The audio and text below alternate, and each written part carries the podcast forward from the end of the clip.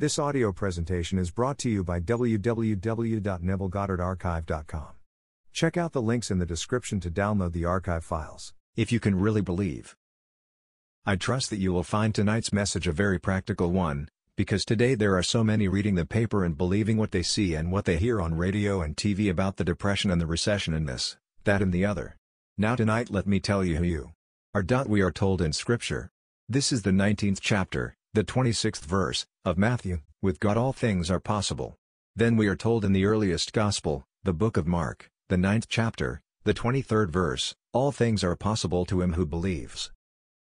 Divine imagining has no restrictions placed upon it.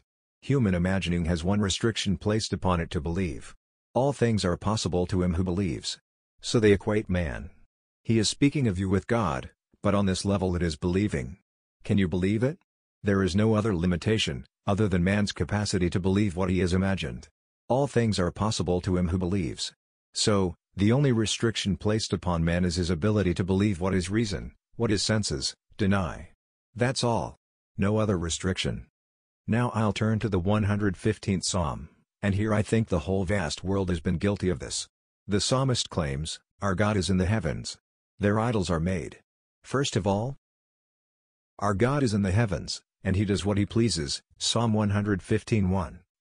No matter what it is, he does what he pleases. Their idols are made with human hands of silver and gold. They have voices, but they speak not. Or rather, they have mouths, but they speak not, and eyes that do not see.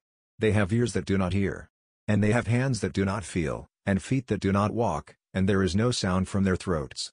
Those who make them are like them, and those who believe in them are like them. Psalm 115 5-8 To believe in anything outside of yourself as the cause of the phenomena of life, you are believing in something made with the human hands. I don't care what you call it. Now, who is this God who does as he pleases that is equated with man? Well, you try to think of anything other than your wonderful human imagination. Our God is in the heavens, and we are told that, heaven is within you. In the 17th chapter of the book of Luke, God is within you, Luke 17:21. If he is within me, what in me does anything that it pleases? Nothing but my imagination. I can imagine anything in the world. The most incredible thing, I can imagine, but as man, one condition is imposed upon me, I must believe it. If I can persuade myself of the reality of that which I have imagined, no power in the world can stop it from coming to pass. Man creates his objective world out of imagination and faith. These are the substances out of which he actually projects and objectifies his world. There is nothing but God, and God is man's own wonderful human imagination. Man is all imagination, and God is man. And exists in us, and we in him. The eternal body of man is the imagination. And that is God himself. Blake, From Annotations to Berkeley and the Laocoon. So, divine imagining. Yes, it's instantaneous, but when it's keyed low into the human form, then there is one condition imposed upon it. Can I believe it? So, I now come to the point of faith. What is faith? Faith is the subjective appropriation of the objective hope. So, I have a hope. I would like to be this, that or the other in this world. Or, I would like someone. A friend of mine. To be this, that or the other. Now I must appropriate it subjectively. I go down in my imagination and I simply conceive a scene, which would imply that it's true, and I appropriate it. How do I appropriate it? I create a scene, which would imply that it is true, bringing the individual or friends before me. I could have friends tell me, have you heard the good news? And I will act as though I didn't. No, what is the good news? Have you heard the news about? And they mention my friend, and I listen eagerly to what they are telling me about my friend. I am appropriating subjectively my objective hope. All I have to do then is to persist in that state. As Shakespeare said in his Antony and Cleopatra. It hath been taught us from the primal state that that which is was wished until it were. He used the pronoun he, but you can use it of anything in this world. But he said that he which, wishing that being to come into being, but you can wish it for a home, a place, or anything in the world. You need not confine it to a friend, that he which is, was wished until he were. You can make it it or they or anything else in the world. It is simply from the very beginning, the primal wish was simply to so give myself to a state that I lost myself in the state, and I remain in that state until the state became objectified within my world. This is what the Bible is teaching everyone in this world. Your end is predetermined. You cannot fail. You cannot fail, Because God has done it. The whole thing is done. You are going to awaken one day as God Himself, and no matter what you do in this world, you cannot fail. You may fail in your objectives in this world, but you cannot fail in God's objective for Himself when He became us. Now in Scripture as you are taught it by all the priests of the world. Whether they be Catholics, Protestants, Christian scientists or any other denomination, they all teach this, the incarnation took place at Bethlehem. That's what they teach. I will tell you, that is not true. The incarnation took place at Calvary, and that was not 2,000 years ago, that was in the very beginning of time. It was not at Bethlehem, but at Calvary when God became as we are, in the beginning of time. At Bethlehem we become as God is. There's all the difference in the world. So, the cry on the cross, My God, my God, why hast thou forsaken me? Matthew 27:46 and Mark 15:24. That is Calvary, the cry on the cross. God so completely became as we are. He's not pretending that he's a man.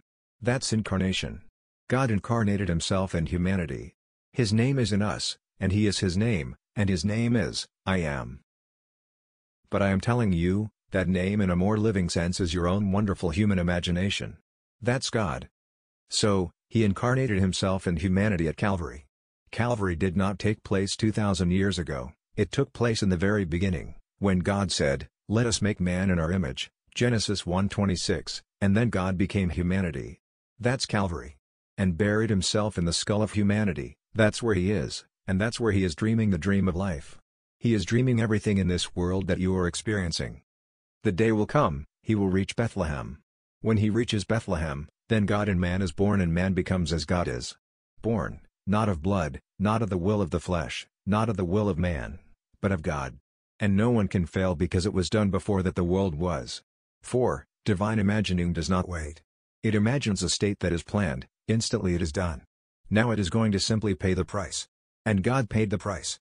He paid it by becoming humanity for his will was to let us make man in our image, so, while we are here, we are told to be imitators of God as dear children. As God became as I am, that I may be as he is, while I am here waiting for that birth that is not born of blood or of the will of the flesh or the will of man, but of God. While I am here in the world of Caesar, let me imitate him. Well, what is he doing? He actually became me, and forgot that he was God that he could cry out, My God, my God, why hast thou forsaken me? So, he's not pretending, he actually became it. I must now be like God, I want to be. And I name it.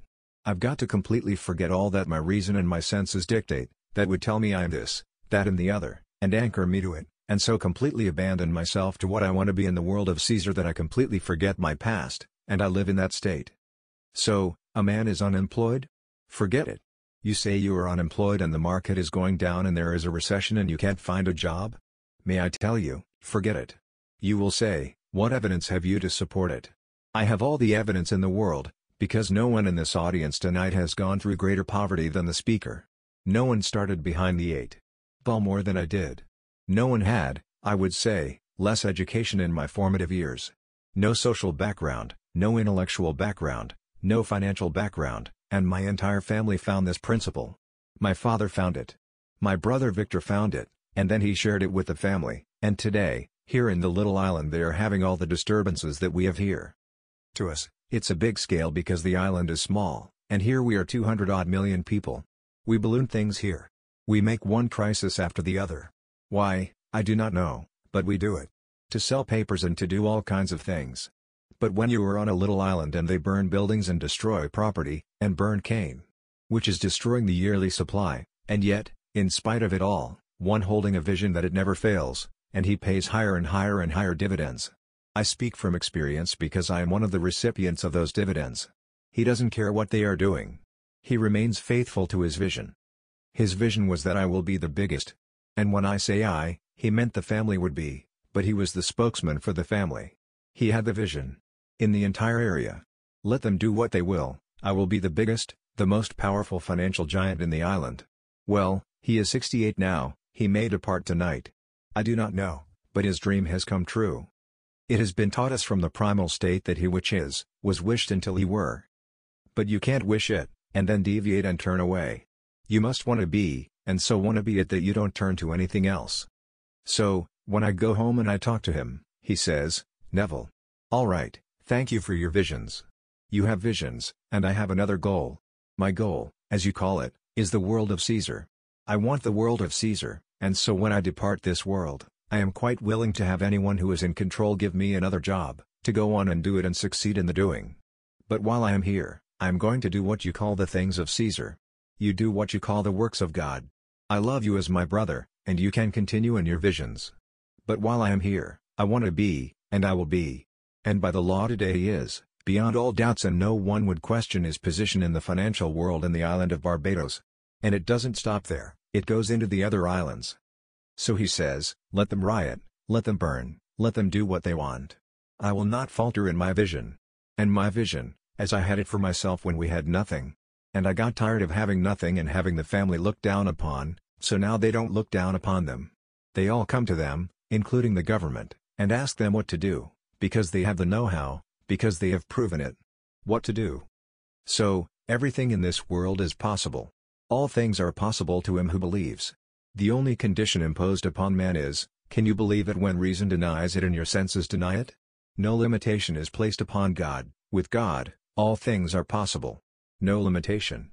But God became man, and as man, he imposed upon himself the limitation, and that limitation is belief. Can you believe it? So, can you tonight believe that you are what at this moment everything denies? I don't care what it is. Can you believe it? Will you persist in that belief as though it were true? And walk tomorrow, though you haven't a thing to eat, just as though it were true? And persist in it. You don't have to raise a finger to steal anything in this world, or to do anything of which you would be ashamed. Just simply persist in the belief that you are the man, the woman, that you want to be. It will come to pass. An assumption, though false, if persisted in, will harden into fact. This whole vast objective world was produced by imaginal activities. I don't care what the world will tell you. There isn't a thing you see now in the world that was not once only imagined. The clothes you wear, your haircut, the house in which we are now housed. Everything was once only imagined. And then it was persisted in, and it became a reality. But then, you will say, but after all, people did do it. I am not denying that. You don't have to build it. You hold the vision. And those who will build it, they'll build it, but you will own it. You will pay them their price. Pay them fully. They, too, can transcend their present position if they desire to be beyond what they are, but they must first want to be. And when they want to be and they wish it, they will go back to that primal state. It was taught us from the primal state that he which is, was wished until he were. So, you want to be. And you name it. I won't tell you what to be. You name what you want to be. Now go beyond the things of Caesar. Would you like to be, beyond all things in the world, one who actually experienced the gospel? That, too, is a wish. So, you can remain here forever building bigger and bigger and bigger things in the world. One died last week or two weeks ago. His name was Richard Mellon. He left an estate of $3 billion plus. He died at the age of 70. He undoubtedly was a very perfectly marvelous, wonderful man.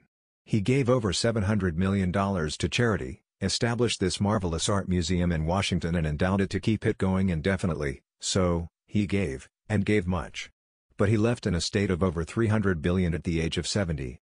Man has done it. Man can do it. But I would have you wish to experience the gospel. Experience the story of Jesus Christ, because everyone is destined to experience it, but you must be so hungry for it that nothing can turn you from it. When my brother who has made this money, and I share it because I am part of the family, when he wanted me to come home and wrote me the most enticing letter, to call it a day and come home and live graciously with a full complement of servants, a nice home, and everything, I wrote him back and said, Vic, you don't understand.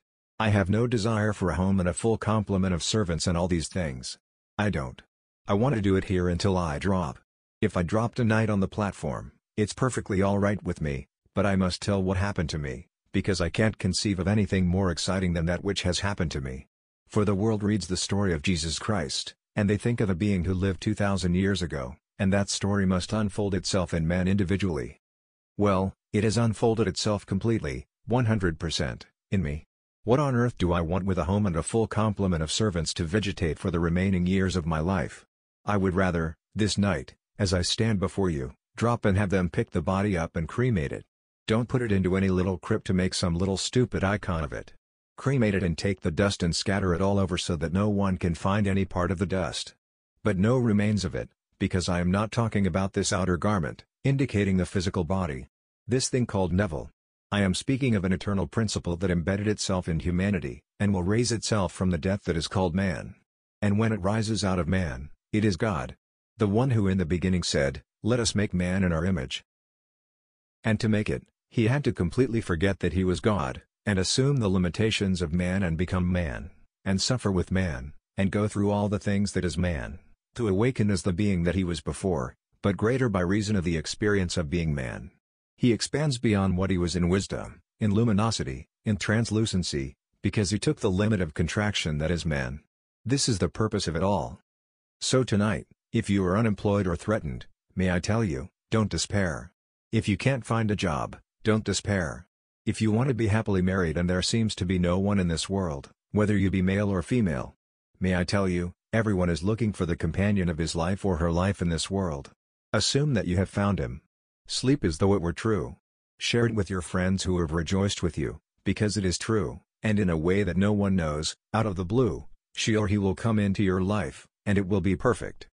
I'm telling you from my own personal experience. That's why I can stand before you and say what I do. No one was more involved than the speaker when I found one that I said, I've got to have her, but no one was more involved. And I simply slept as though it were true, and I can't tell you in detail what happened. The most mysterious things happen to make it possible in my world. It is almost embarrassing to talk about it from the platform. I have talked about it, and those who were present criticized me unmercifully for having told the story, but I didn't tell it to brag. I told it to explain how the law works. It works. You do not have to go out and devise the means to the end. Having assumed the end, the end will devise the means. A series of incidents across which you will move. You will move across some bridge of incidents leading from where you have assumed the state to the fulfillment of it, because you go to the end, dwelling in the end. Then some strange thing happens in the world, and this bridge appears. You walk across the bridge of incidents leading up to the end. Here recently. When I say recently, 1949, one of our great scientists discovered a certain principle in physics, and these are his words, not my words, but long before he discovered it and told it in this strange way, I told him, to the criticism of those who heard what I was saying. They said, the man is insane. I said, I can go in time into a state that is not yet realized, and I can live in that state as though it were true, and then I can return to this state that I have shut out for a moment, and then, in a way that I do not know, I move forward across a series of events leading up to the fulfillment of that state. And a man in Milwaukee. He was the head of this chemical department of a huge, huge organization. Allis-Chalmers. He was their great physicist, where they sent in all kinds of samples of water from all over the world for his analysis, to explain why they were getting sediment on the huge, big turbines that they were making. And so, he analyzed the water and then sent back his analysis of the water, because water picks up the little sediments across the land that it flows over. And so, if they bring certain things, well, it cakes within the thing, so he tries to explain why. So, when I said what I have just told you, he said, it can't be done. We have a law in science, which we call entropy. Entropy is, you cannot change the past, that the past is unalterable. Man is moving forward in time with an unalterable past. I said, you can change the past. Man can revise the past, and change it as though it never happened. The day will come, everyone is going to change the entire past, and simply revise it. He said, it can't be done. I am a scientist. I am the leader in my profession. Well, he was big enough to send me a copy of that which came out in the Science Bulletin about two months after I left Milwaukee, and this is what the scientist said.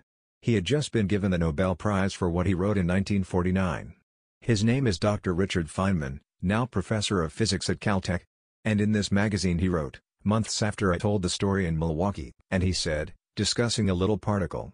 An atomic particle known as a positron, he said, the positron starts from where it hasn't been and it moves to where it was a moment before, arriving there, it has bounced so hard, its time sense is reversed, and it moves back to where it hasn't been. Now that is Professor Feynman of Caltech. I said, I go forward in time to where I have not yet visited physically, and I simply enclose myself in the feeling of the wish fulfilled. I haven't yet realized it physically, but I go forward in my mind's eye, in my imagination, into the state, and I talk with my friends from the wish fulfilled as though it were true. Then I open my eyes and I am startled to find that I am sitting in a chair where I was a moment before. And what I have just done is denied by my senses, but strangely enough, the whole vast world reshuffles itself and forms a bridge of incidents, across which I move to the fulfillment of that state where I have been. So, he said, it starts from where it hasn't been, and it moves to where it was an instant ago. Arriving there, it has bounced so hard that its time sense is reversed, and then it travels back to where it hasn't been. Well, I knew that mystically. I am not a scientist. I could not explain it. The little positron does this as he described it back in 1949. And for that, last year he was given the Nobel Prize. They waited all these years to confirm it, and it has been confirmed now photographically in all the chambers that they could actually test, and the man was right. But I was right before that. But I had no little particle to prove it. I only know what I did.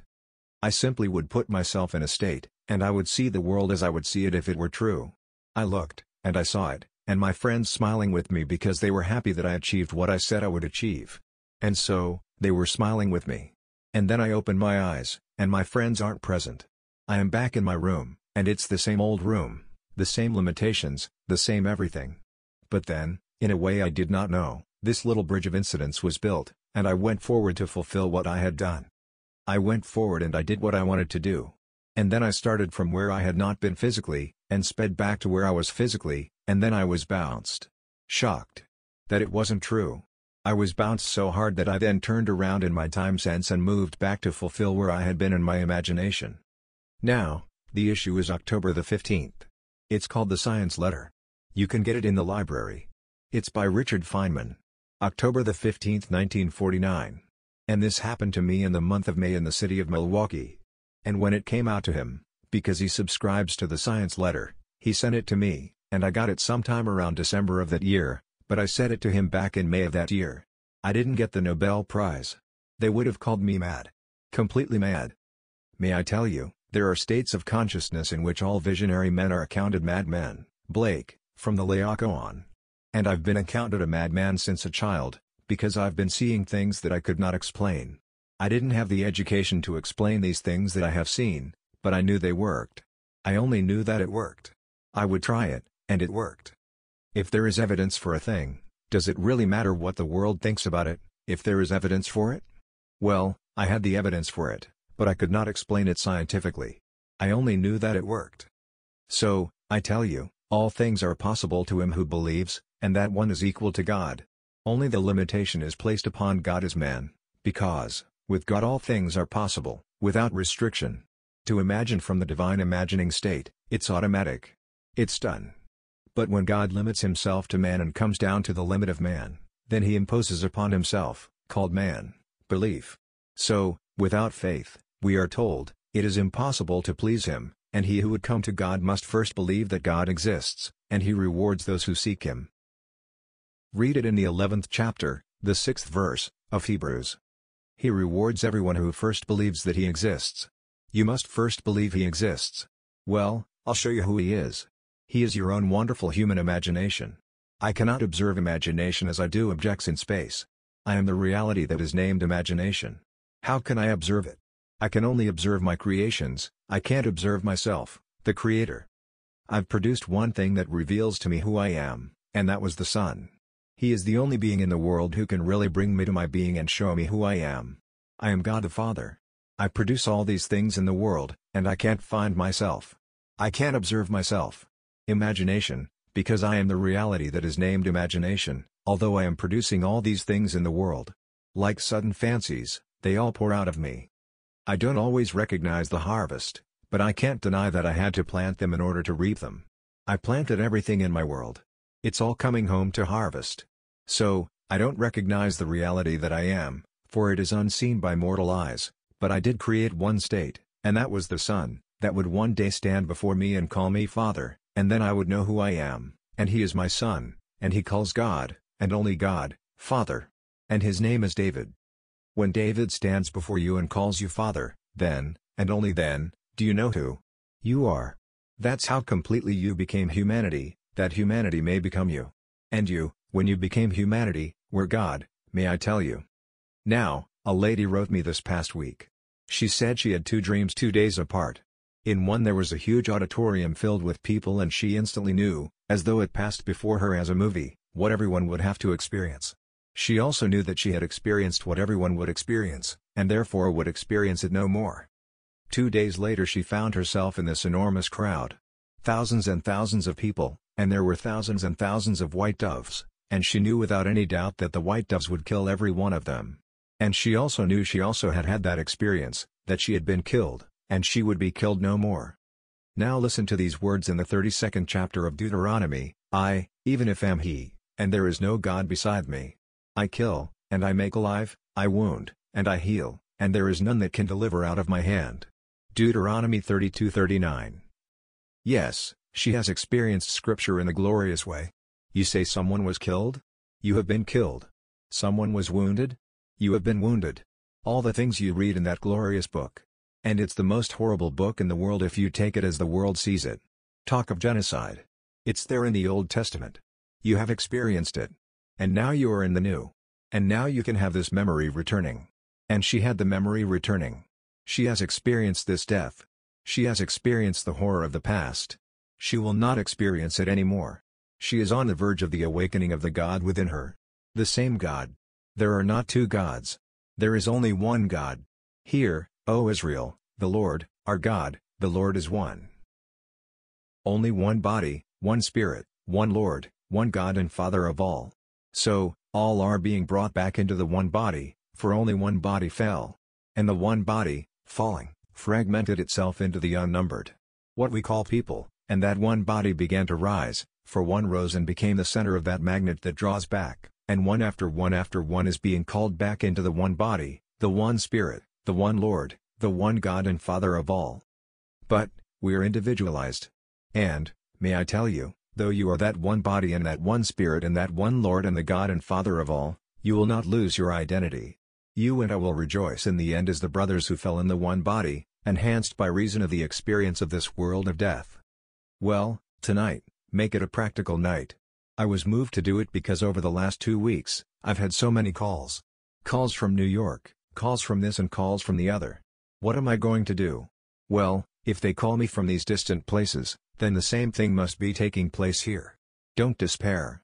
Don't accept what you read in the papers that there is a recession and you can't find a job or you are being demoted in salary in this, that and the other. Don't do it. Have a dream. Enter the dream, and keep these words of Shakespeare. It hath been taught us from the primal state that he which is, was wished until it were. You will find that in the first act, the fourth scene, of Antony and Cleopatra. Now, you will say, after all, Shakespeare wrote that. Shakespeare had the vision. Don't just say, Shakespeare wrote it, he had the vision. These are the words of Caesar who rose to the top. So tonight, know what you want. No modification, just know what you want. Assume that you have it. See in your mind's eye what you would see if it were true. Live in that state just as though it were true, and then go your way. Sleep tonight as though it were true. Wake tomorrow, and if the moment denies it, get back on the beam and continue on that beam. Do not turn to the left, nor the right. Keep these words. You keep them and simply live by them, and you cannot fail. Now, let us enter the silence.